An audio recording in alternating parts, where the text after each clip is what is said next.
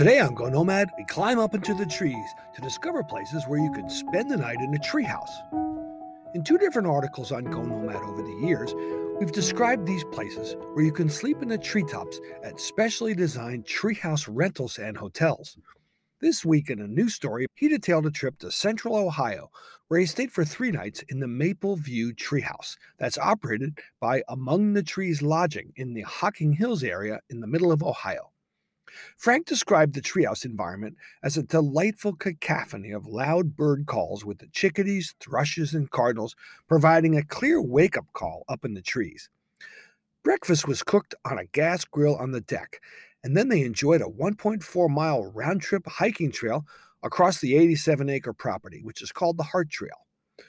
On the trail, a flock of turkeys casually bobbed by, oblivious to the walking humans.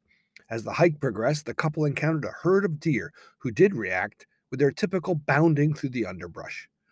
This treehouse is located near what used to be one of Ohio's main thoroughfares, the Hocking Canal. Today, it is a quiet and shallow home to many fish, frogs, and noisy ducks. The Maple View Treehouse is a two story affair built between four large maple trees. To get there, you cross a 20 foot long cable suspension bridge. The house is 475 square feet with knotty pine shiplap interior walls and a sofa, chair, and even an electric fireplace to add hominess. In the kitchenette is a full sink, two burner hot plate, toaster oven, and coffee pot. The master bedroom has a full bath with shower and toilet, and there's another queen size bed below. For the kids, they can reach another room with twin beds up a steep ladder. Frank said that the remoteness and isolation extend to the check in. You get a code, enter the treehouse with a keypad, and during their entire three day visit, they never saw a soul.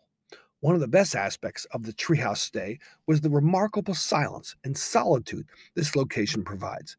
No voices, no traffic, and as Frank wrote, quote, the normal intrusions of civilized life simply weren't there, unquote. But the birds, like one noisy owl, did make noise, as did the ground, which rustled with mysterious activity after dark in the woods. Among the trees offers three different houses, each with its own theme. One is a miniature barn, another is an octagonal shaped getaway for two. Each is far away from the other, and none have Wi Fi or cable, but they do have a TV and a DVD player. Cell phones don't work here either, to preserve the sense of remoteness. You can also enjoy a bit more of a rustic treehouse stay in the wild cypress swamps of South Carolina. In another Go Nomad story by Carol Antman is about a much different treehouse experience that you can combine with a canoe trip on the Edisto River. Carolina Heritage Outfitters has three treehouses that are up on stilts, not as high as the ones in Ohio, but offering a similarly isolated and unique stay. Carol described a four hour canoe trip that took them to the remote tree houses that have a fire pit down below and two cozy stories to live in. Carol wrote, quote, As the temperature dropped, we gathered fallen branches and piled them in a fire pit. We sat by the fire until the cold black night drove us into our toasty, warm, cozy hideaway. Many honeymooners come to this treehouse, and as we nestled into the loft, we could see the reason. Quote. In South Carolina, there are three tree houses that are quite near each other, but they went during a February break so that no one else was nearby.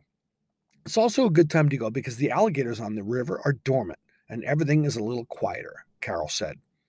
The idea of sleeping up in the trees floats your boat. Now you know about two different places where you can sleep in a treehouse. In Hocking Hills, Ohio, find Among the Trees Lodging. And in South Carolina, look for Carolina Heritage Outfitters.